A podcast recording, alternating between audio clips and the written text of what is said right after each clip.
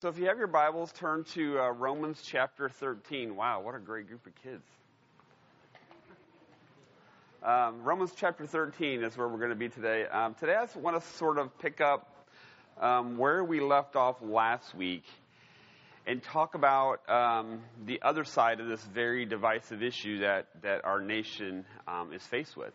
If you, uh, if you missed uh, being with us last week, we spent our time addressing the escalating racial divide that's, that's we've all seen play out in the media between members of the African American community and members of law enforcement.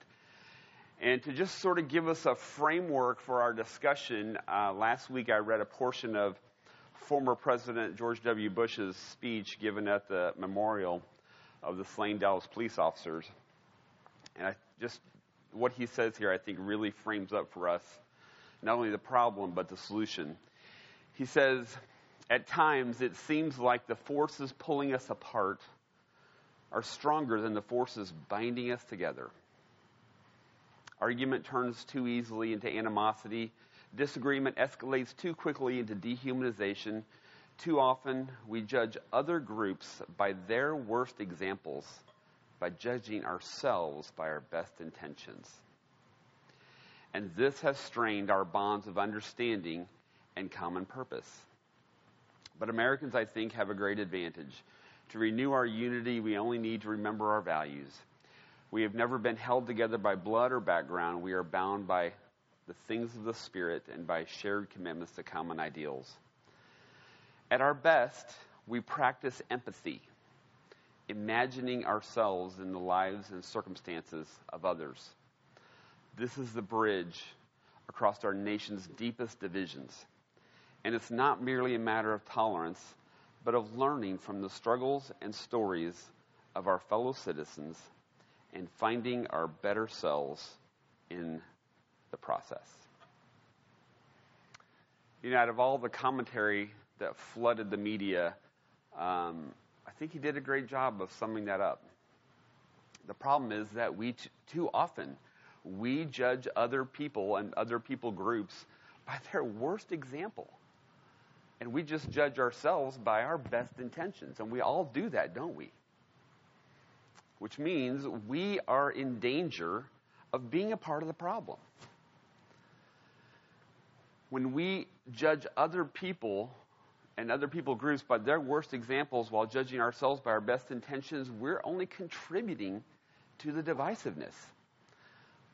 But we as Christians and we as a church, we can't afford to be a part of the problem, can we? As, as the people of God, as the church, God has ordained us to be a unifying force in a divisive world. Uh, Galatians 3:28 says there's no longer Jew or Gentile. There's no longer slave or free, no longer male or female, for you are all one in Christ Jesus. Paul was writing that to the Galatians and, and telling us that the church is this unifying force. There's no more divisions anymore. God brought Jews and Gentiles together. And that, that was a huge racial divide that was going on in their time. Huge. Worse than what we have. So God has chosen the church to lead the way in modeling the oneness that Jesus gave his life for. But that's a lot easier said than done. Because deep down inside, each and every one of us have bias and maybe even some prejudice based on our experiences and the way that we were raised. Even the Apostle Peter struggled with his prejudice against Gentiles 10 years after Jesus died and rose again. 10 years later, he's still struggling with his prejudice against the Gentiles. If you don't believe it, just read, uh, read about it in, in um, Acts 10. And then later you see that Peter or Paul even had to correct him about how he was treating some Gentiles. Um, and we'll talk about that. We'll take a closer look at that in the near future. So, again, living in this unity that Jesus has provided is a lot easier said than done because of our own internal biases, right? But as we said last week, those things are rooted in pride.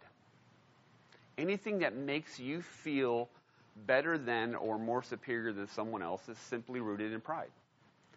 And, and the way that we conquer pride is through practicing humility. And God tells us how to do that in Philippians 3. He says, Do nothing out of selfish ambition or empty pride, but in humility consider others more important than yourselves. How many of you, just out of curiosity, how many of you have been practicing that? Considering others more important or better than yourselves? Okay, a couple of you. Um, we've been talking about this for a couple of weeks now, and I encourage you that with every encounter you have with another human, just practice that. Just internally say, hmm, I'm going to consider that person more important than myself right now. I'm going to consider this person that's really irritating me at the grocery store more important than myself. I'm going to consider this person who's trying to cut in on me on the road. He's, he's passed all these cars to because he thinks his time is more important than mine. To, who's trying to cut in on me? I'm still to consider him more important than myself. I'm telling you, that will change your life. If you can place other people above yourself, that is that just opens the door for you to be able to love them like Jesus told us to love people unconditionally. Not just in word or concept, but in actual in, in actions that we're actually loving someone because we're considering them better than ourselves. I want to read this verse again and the verses after that, but I want to read it in a different version because it just really says it well. Uh, Philippians 2 3 through 8 in the New Century Version says, When you do things, do not let selfish pride be your guide. Instead, be humble and give more honor to those or to others than yourselves. Do not be interested only in your own life, but be interested in the lives of others. In your lives, you must think and act like Christ Jesus Christ himself was like God in everything, but he did not think that being equal with God was something to be used for his own benefit. But he gave up his place with God and made himself nothing. He was born as a man and became like a servant.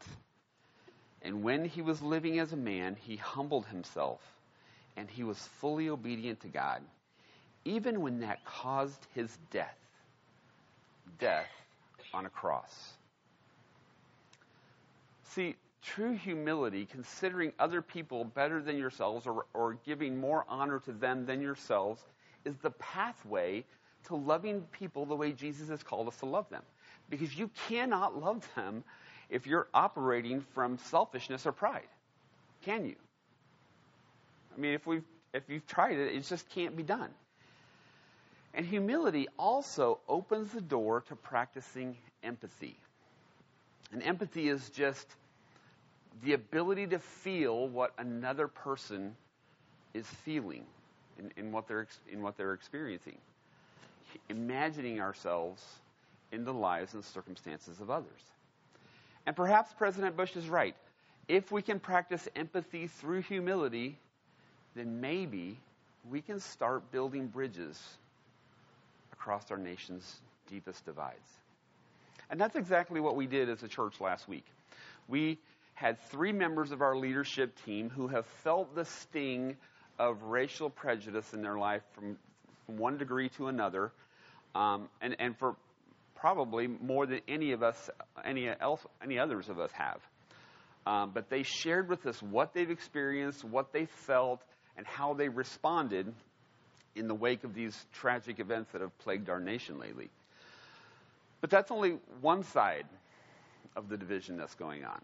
So today I want to address, um, just sort of enter into the lives and stories of people on the other side of this tension the police officers and first responders.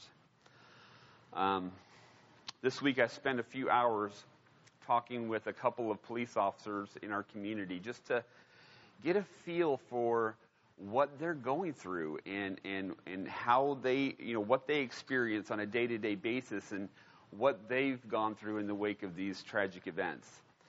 And I want us to do our best to just kind of understand where they're coming from and, and empathize with them um, and understand what our response should be as Christ followers. Right? Because again, um, it's way too easy to fall into all this division going on and take sides. You know, when all we hear is just what the media tells us and then we read something else on social media, it's way too easy to fall one way or the other and not actually put ourselves in the position of those who are suffering, right? I mean, there are no sides. You guys realize there are no sides here. We have one enemy, and it is not flesh and blood, right? It is powers and principalities and evil forces in the unseen world. That's what Scripture tells us. And we have got to realize that. And we've got to lead the way in helping other people realize that as well. We as a church, as the church, cannot afford to be part of the problem. God has instituted the church to be a unifying force in a very divisive world. And the only way that we have any hope of doing that is by empathizing what our African American brothers and sisters are going through and what the men and women in law enforcement are going through.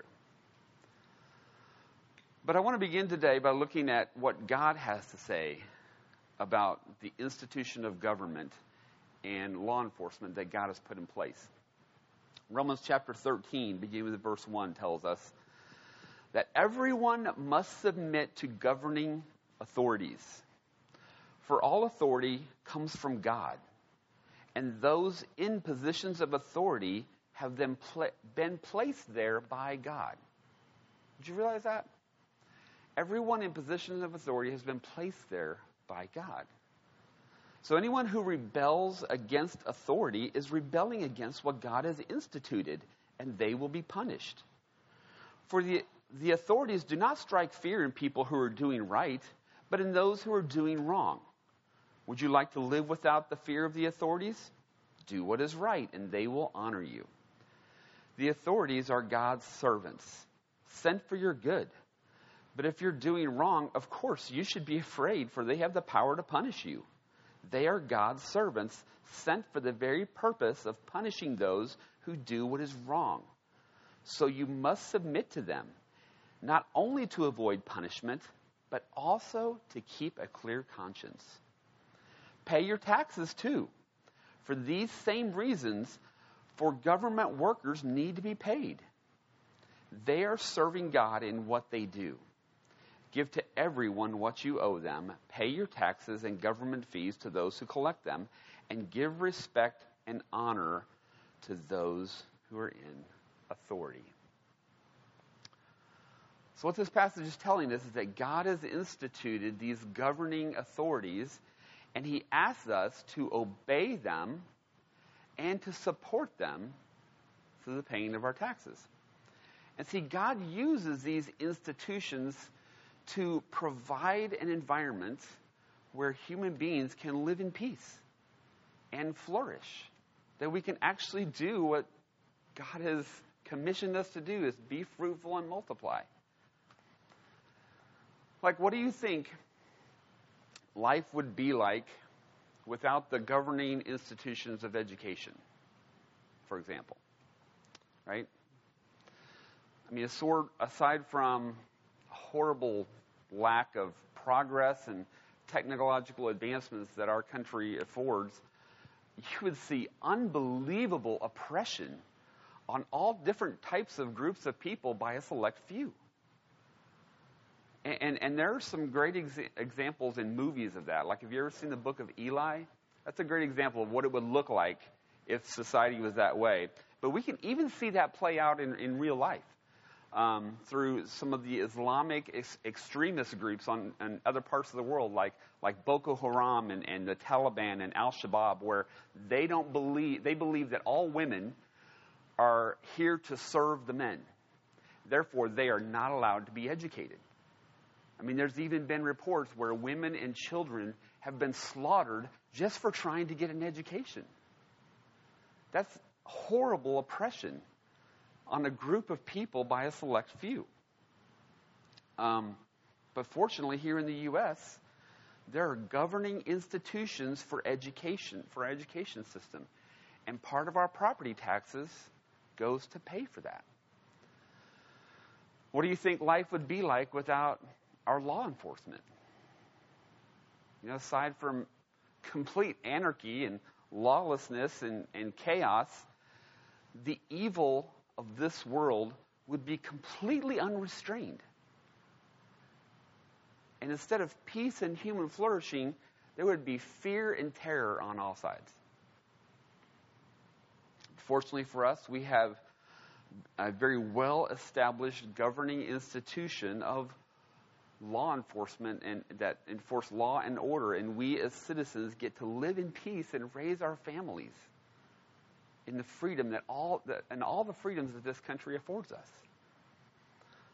So god uses these institutions to restrain evil in the world and provide environments for us to live in peace and, and flourish as human beings. And according to romans 13 we should be willing to gladly submit to them and support them. However, because these institutions are, are run by people, we and, and because we know that there's no such thing as perfect people, then therefore there's no such thing as a perfect institution, is there? So how then are we to respond to institutions that we've been asked to submit to but are less than perfect? Well, just because an institution is imperfect doesn't change the mandate of Romans 13, does it? God knew that. God knew that they were going to be imperfect. But it doesn't change the mandate. So we're to continue to submit to and support those institutions. But I also think that another, appropriate response is, is just to be grateful for what we have, and then continually work as a people to improve them. And I think that's pretty much what we do. Um, I mean, for as much as a complete circus our political system is in right now, um, we have a lot to be grateful for, don't we? Right? We have some of the the most well planned out cities and some of the the best roads that's even available in this world, right? Is anywhere in the world.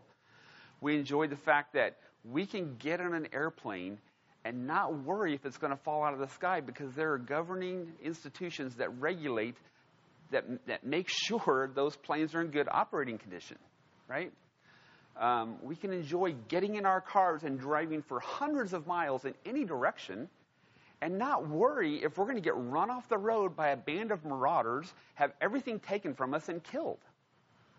Because there are institutions that push that kind of evil back. So we have so much to be grateful for. But that doesn't preclude the fact that there's so much to be improved upon, right?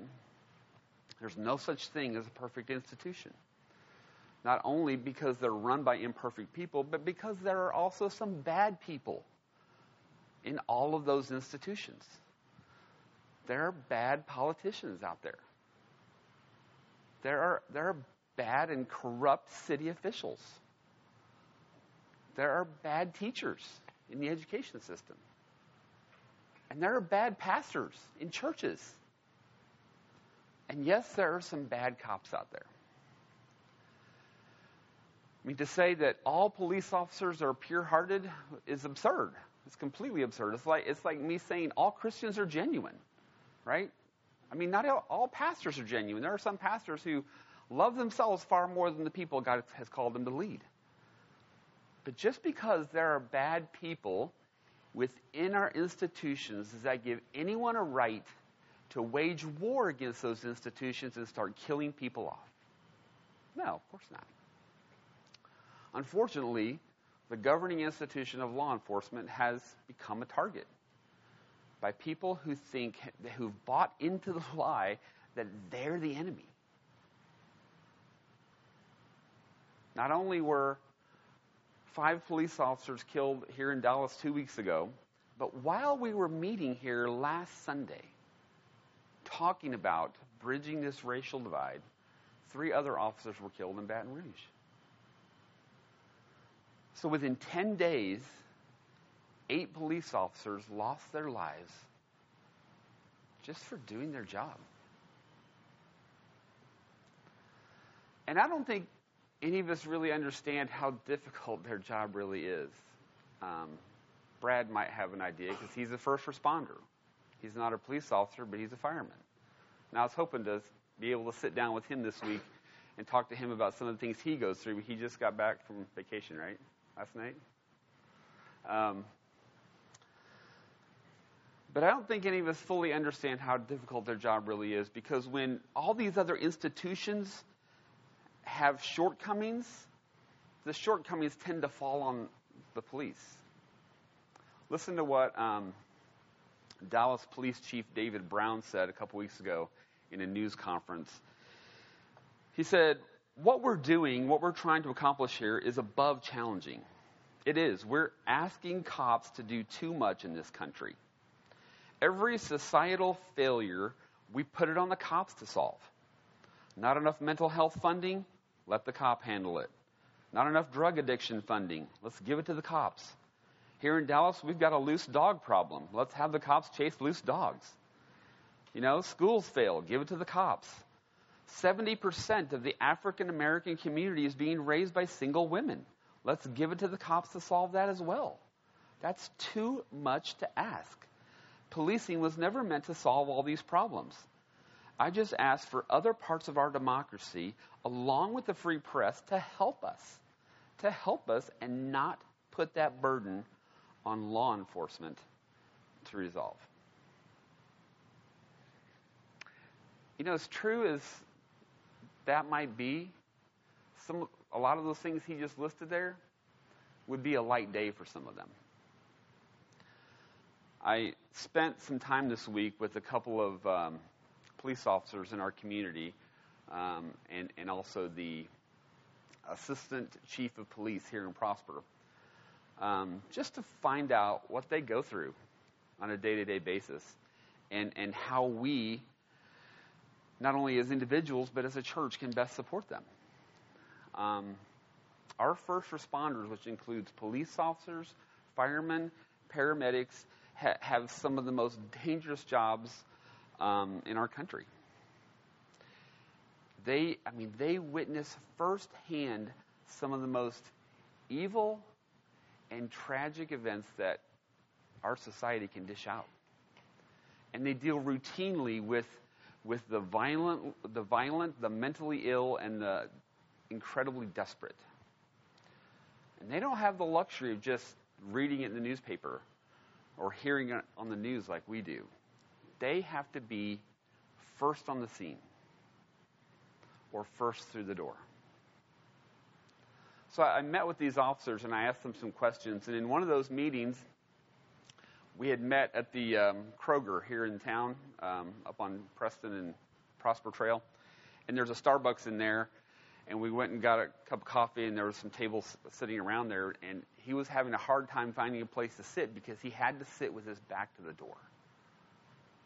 He wasn't comfortable, or not back to the, he had to sit with his back to the wall. He had to be able to see.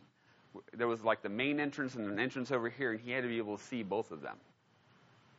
And and I thought it was. I mean, I've never actually been in the presence of someone who couldn't who couldn't sit with their back to the door. It was kind of odd just to go through that, but that's how he lives his life because he knows he's a target. I mean, even in, in this community like Prosper, he, he can't let his guard down ever because he knows he's a target. As a first responder, they see things they can never unsee he's told, he told me about a couple of the accidents that he's had to work here on 380. one where a six month old child went through the windshield because the child safety seat wasn't fastened correctly. Another scene that he had rolled up on was a really bad accident, and when he walked around the side of the car, the guy's head was laying on the ground next to the tire with his eyes open. He talked about walking into a home of a small child that was badly beaten. And then he has to go home and love his wife and his own kids. I asked him how he dealt with that, and he says that he has to compartmentalize the best as he can and, and know that that's just life.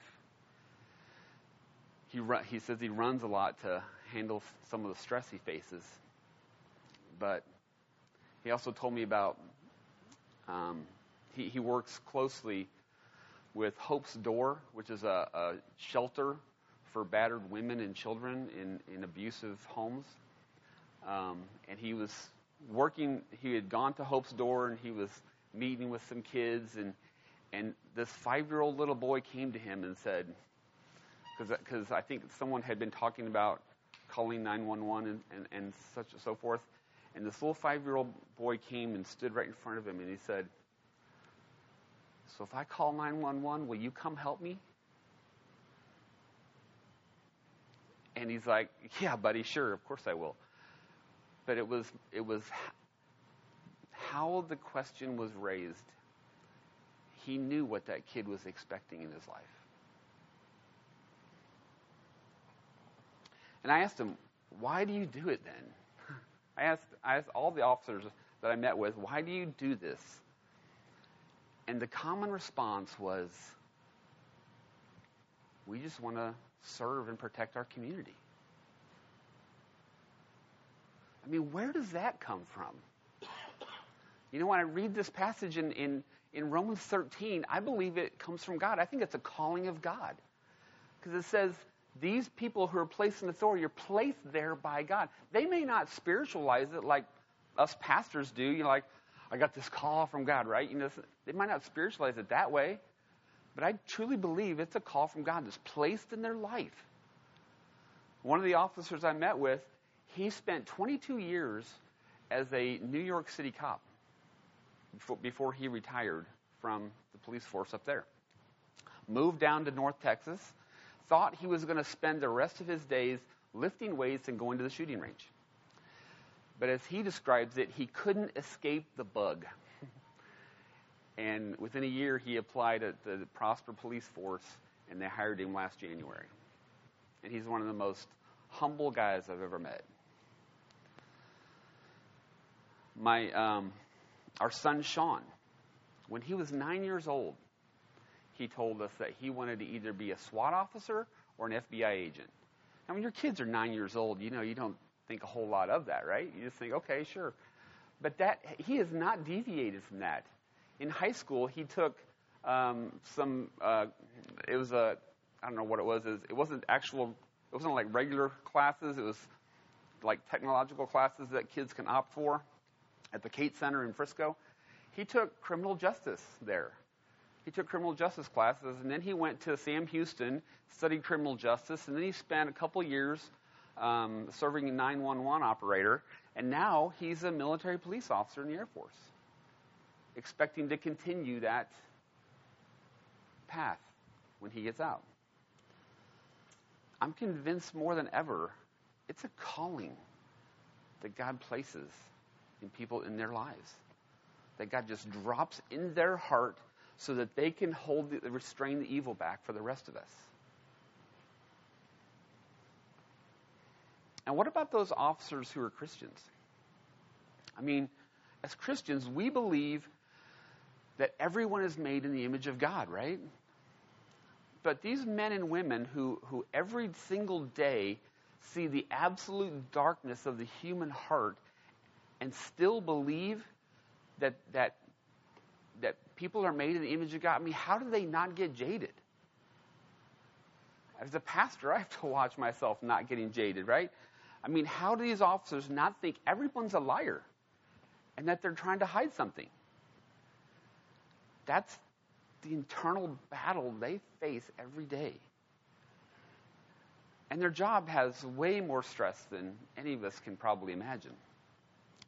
In 2012, a study of 464 police officers was published in the International Journal of, Med- of Emergency Mental Health, linking officer stress with increased levels of sleep disorders, Hodgkin's lymphoma, brain cancer, heart disease, diabetes, and suicide. Other studies have found that between 7 and 19 percent of active duty police officers have PTSD, while MRIs of officers' brains have found a connection with experiencing trauma and reduction in areas that play roles in emotional and cognitive decision making, memory, fear, and stress regulation. Think about what all that does to their relationships. I mean, how, how does that affect their marriage? And how does that affect how they relate to their kids?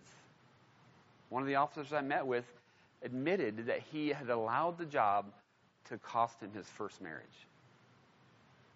But now he's remarried, and his wife is actually a teacher here at this school. Listen, the reason you and I have the luxury of reading about tragic events, and, and maybe we'll tear up and say, oh my God, that's awful, and then go about our lives, is because God has called someone else to walk in the door first. See, a lot of us, in light of recent events, have completely forgotten about the Pulse nightclub shooting. But you know who hasn't forgotten about it? The first responders who had to walk in that room where 60 dead bodies were laying and cell phones ringing off the hook, family members trying to get a hold of them. Do you think those sights and sounds are going to haunt them for the rest of their lives?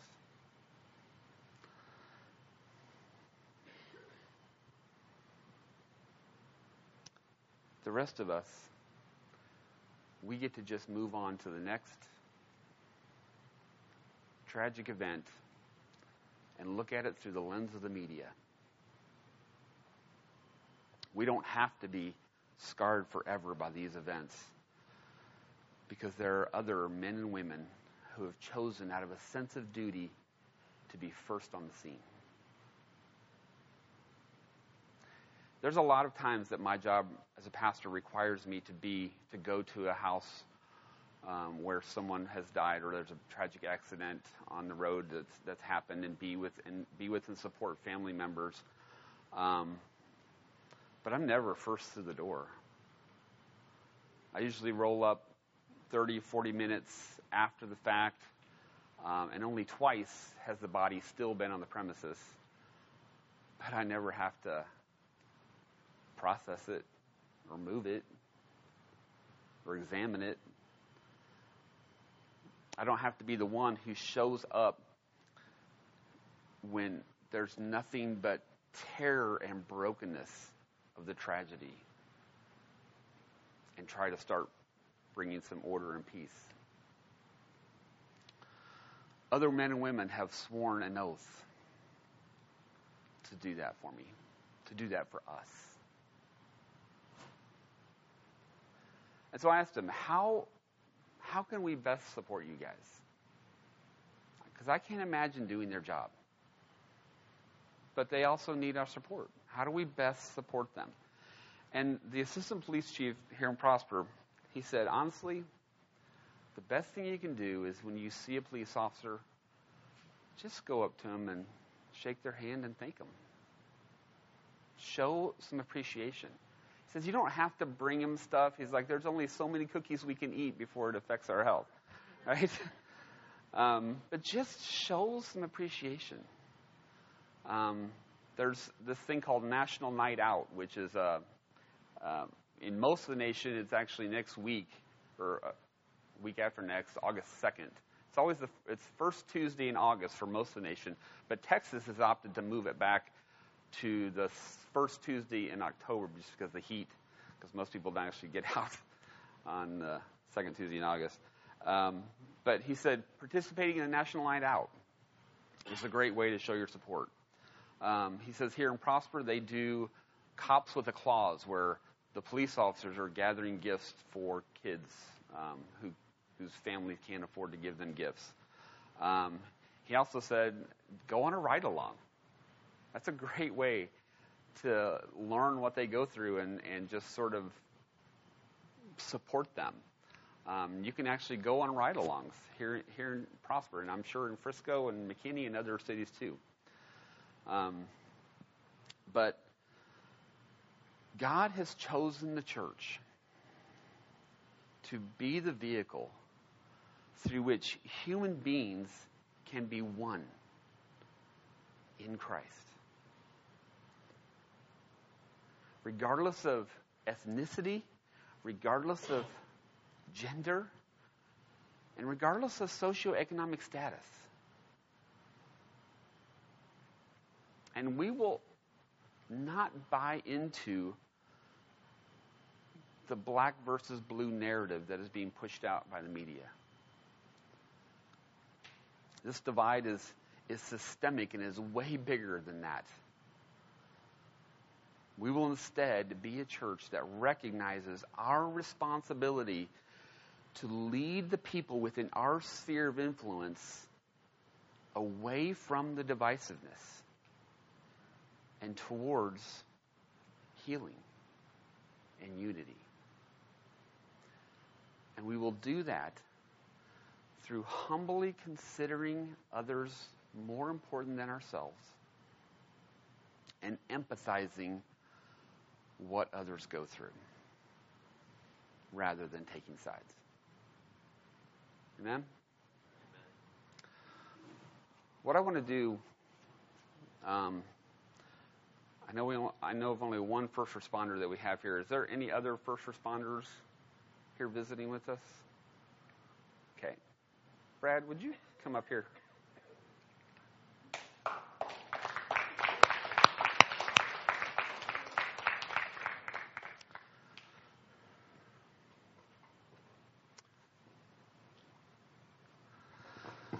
What I want to do is, is pray for our first responders. And I want Brad to sort of stand in proxy for all of them, right? Not only is he a first responder for and represents firemen, but I want him to sort of stand in proxy for all the police officers as well. So just sort of, I just want you to reach your hand out, and we're going to pray not only for Brad, but for every first responder in this nation and what they're going through. Heavenly Father,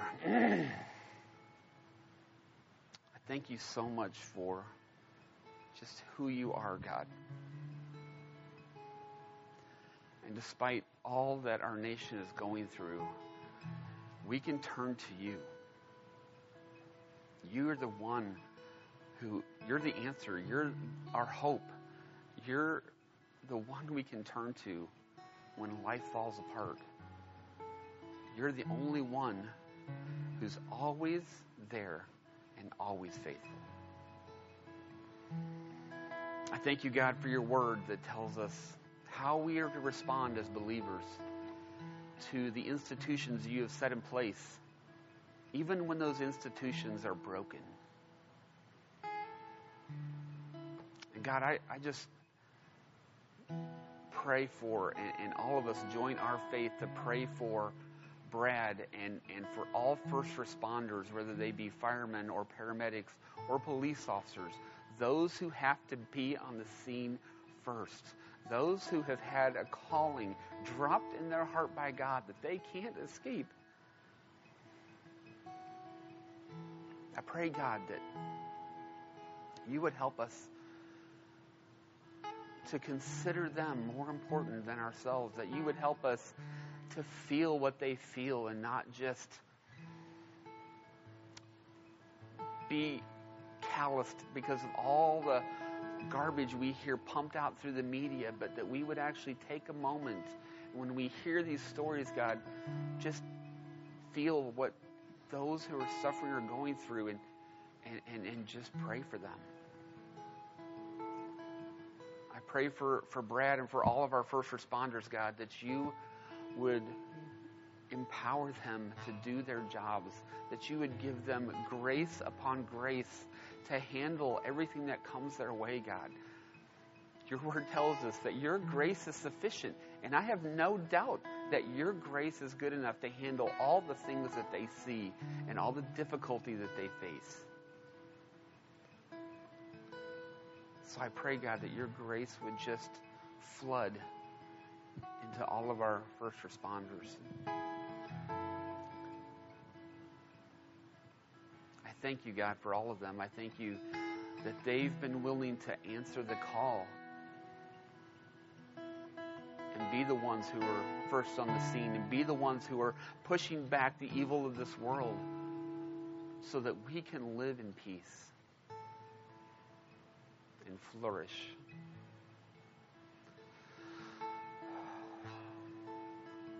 I pray, God, that you would help us to become a people who would not fall into the trap of taking sides, but would lead other people towards the unity that you desire. God, we thank you for all of these things. We pray these things in your Son's precious name. Amen.